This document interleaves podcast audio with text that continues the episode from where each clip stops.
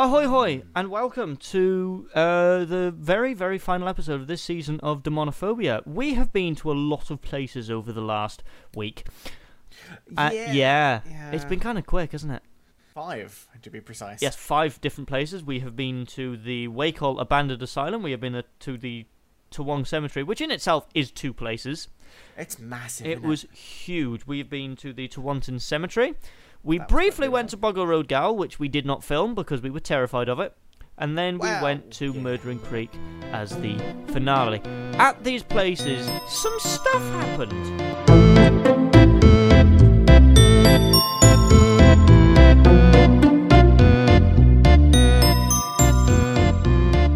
Some stuff. did happen. stuff did happen. It was interesting.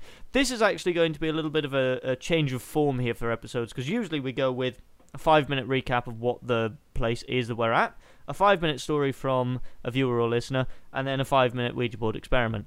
This time we're just going to be talking about the spoopy stuff that happened. Yeah, which honestly, some places not a great deal. Other places. Other places a, fair bit. So let's rewind the clock a little bit back to the Wacol Asylum. I think we should rewind even further. What? Further? Further. Further. Why did we decide to do this? And in turn, by the end of this, why we want to continue doing this. I started this because I like playing a game with Izaak, which will remain unnamed for copyright purposes. we decided that it would be cool to go and Uh, do as for to- ourselves. uh, do it for ourselves, not because haha video games in real life is fun, just because out of genuine curiosity. Yeah, because as much as I am a skeptic, I'd like to believe that there is something out there. I, I feel my biggest fear in life is the dark and unavoidable void uh, at the end of the tunnel. Uh, oh, that got really dark I- really quickly. Yeah, And for me, as much as I am a believer, I I very much take strong interest in gathering my own evidences. Now, while I don't want to say that other evidences are false, because you know each to their own experiences, And, and I do believe that these things exist. I want to gather my own proof so that I can say this is a thing. Here is my proof, or I have done the work and found my own proof through my own experiences. And having that kind of evidence uh, to myself is like, cool. I I know for sure now. So the first place we went was the Wacol Asylum. Now, we might start off this episode just by giving a bit of a disclaimer. We did location scouting. If you are going to do anything like we've done, do location scouting. Make sure you know the history, the legality of the place you're going. Don't break into anywhere. No, definitely don't go any, into anywhere you're not allowed to be in.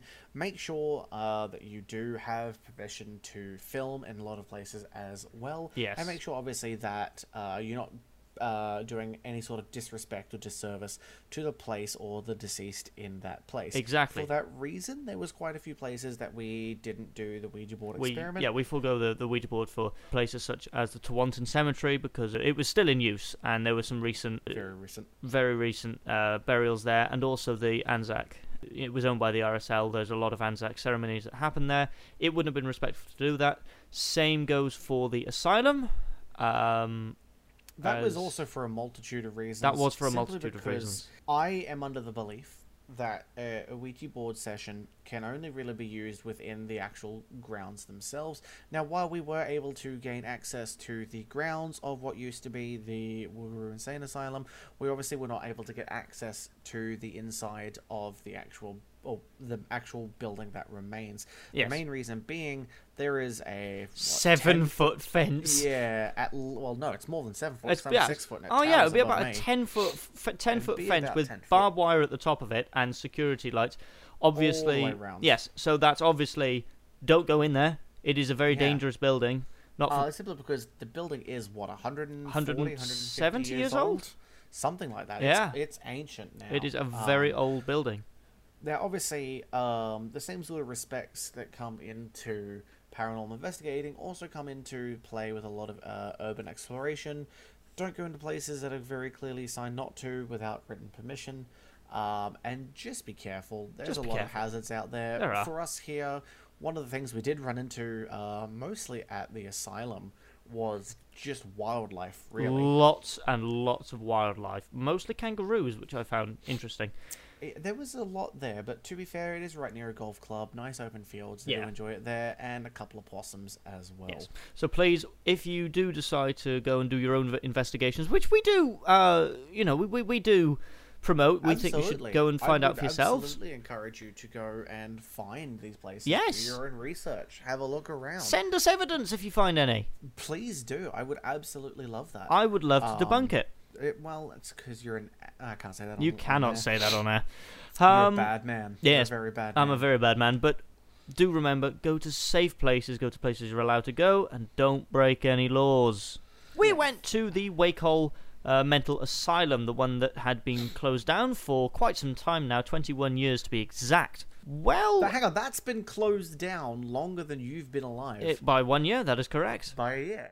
That was interesting. Now, where, this is actually an episode where I'm going to sta take a step back from being a skeptic and say some of the stuff that I did find quite spoopy. Okay, here we go. Change of pace. He's opening Change of up. pace. I'm opening up here. Uh, so I'd just like to also um, point out, obviously, it has nothing to really do with the overall investigations. Um, a lot of our investigations were done with really no equipment other than cameras, simply because of budgeting, and we weren't really sure whether it was going to be something that we were good at, something we'd enjoy.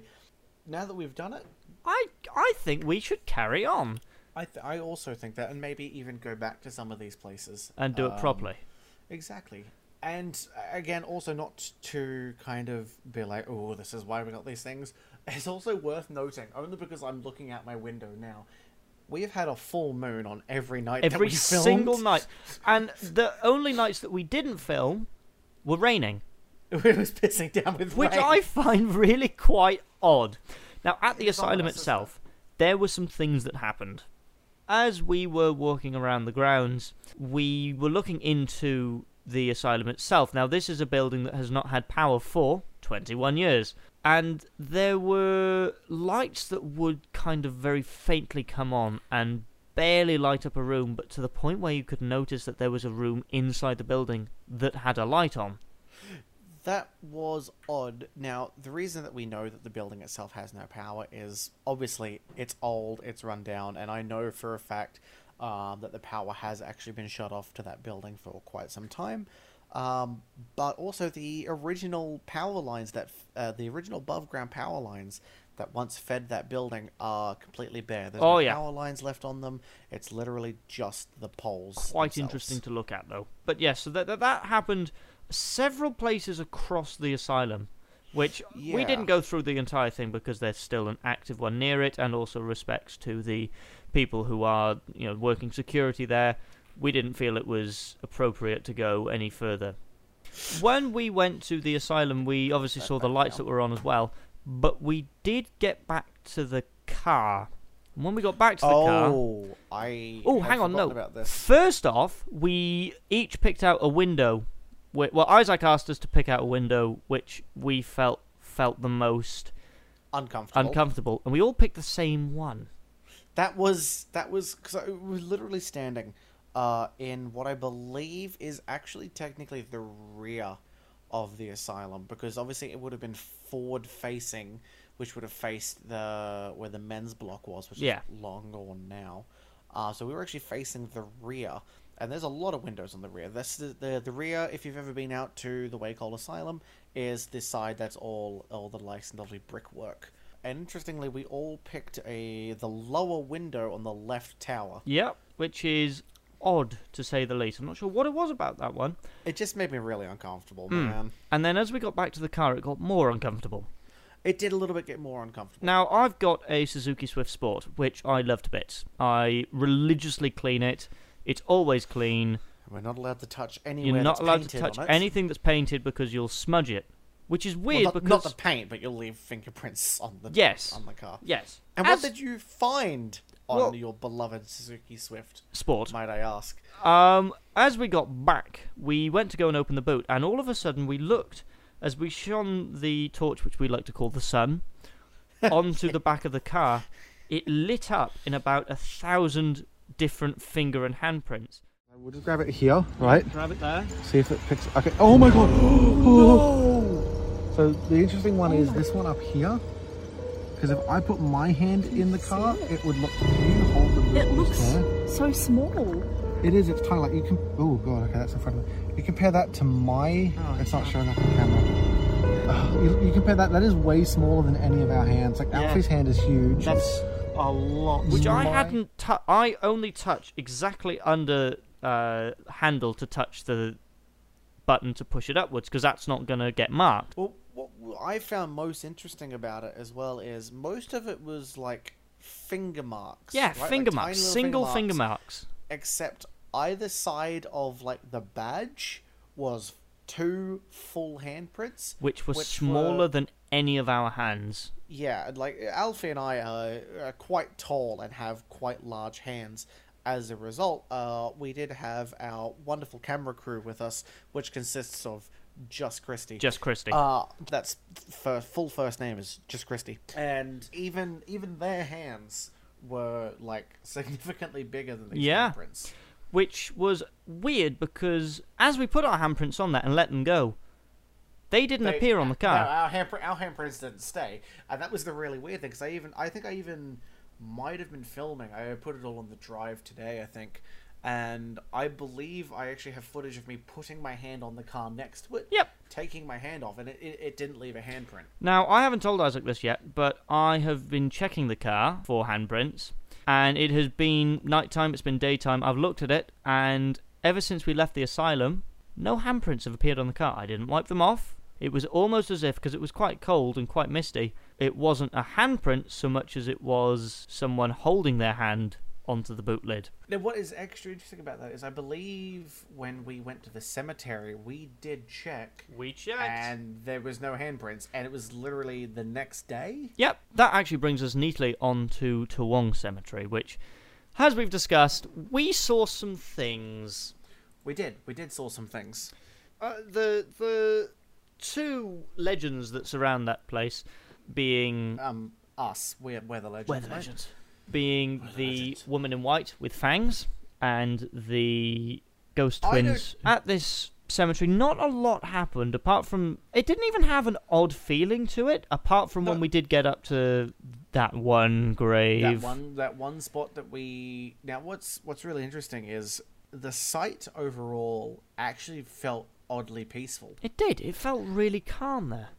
I felt, and I didn't want to mention anything at the time because I didn't want to uh, sway your body into feeling anything, but I felt kind of queasy in one spot and then kind of out of breath in another. And the out of breath, The out of breath was the could hill. have been just because I just walked up Yeah. and near But vertical. as we were playing with the Ouija board and it was working, That's the scary part. that's the scary part. The Well, I don't, I don't know how you would describe a Ouija board as working. It was doing something. it was doing Ouija board things. So that was quite interesting. Now, Tewantin Cemetery. Yep. This is a very small cemetery with only local legend. There's no like you know huge legend behind it.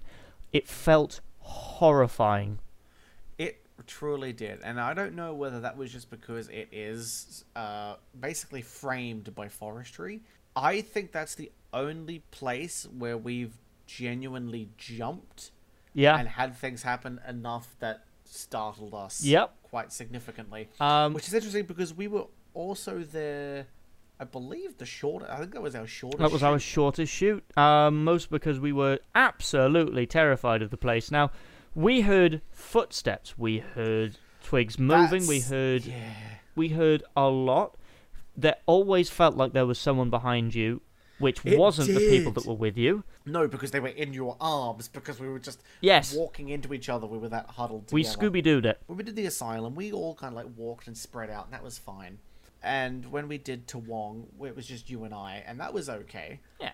uh, until the end. Until the end. Um, but I mean, we walked around that enti- well, not the entirety of it because it was massive, but even this tiny little place, I felt so incredibly uneasy Hmm. there, and I think I I think we all saw things there Yeah. which is interesting because at least two of us have described having seen the same thing there.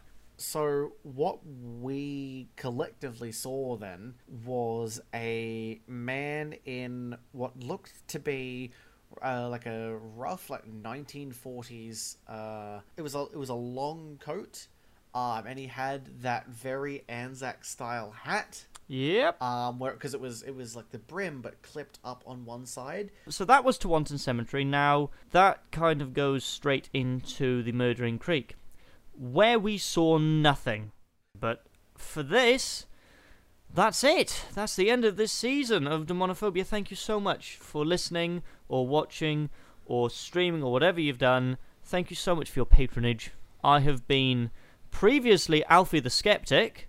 Uh huh. I am now uh, Alfie the Unsure. that's just, that's just you as a person. That's just me as a person. No, I'm Alfie the Confused as a person. Alfie That the Unsure is is my new title for this. I, I am still very much Izaak the believer. And thank you so much for joining us on this journey, discovering demonophobia.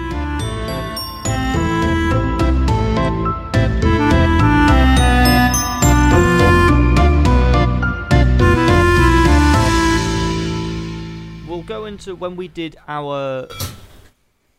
What was that? What was what? What was. Okay.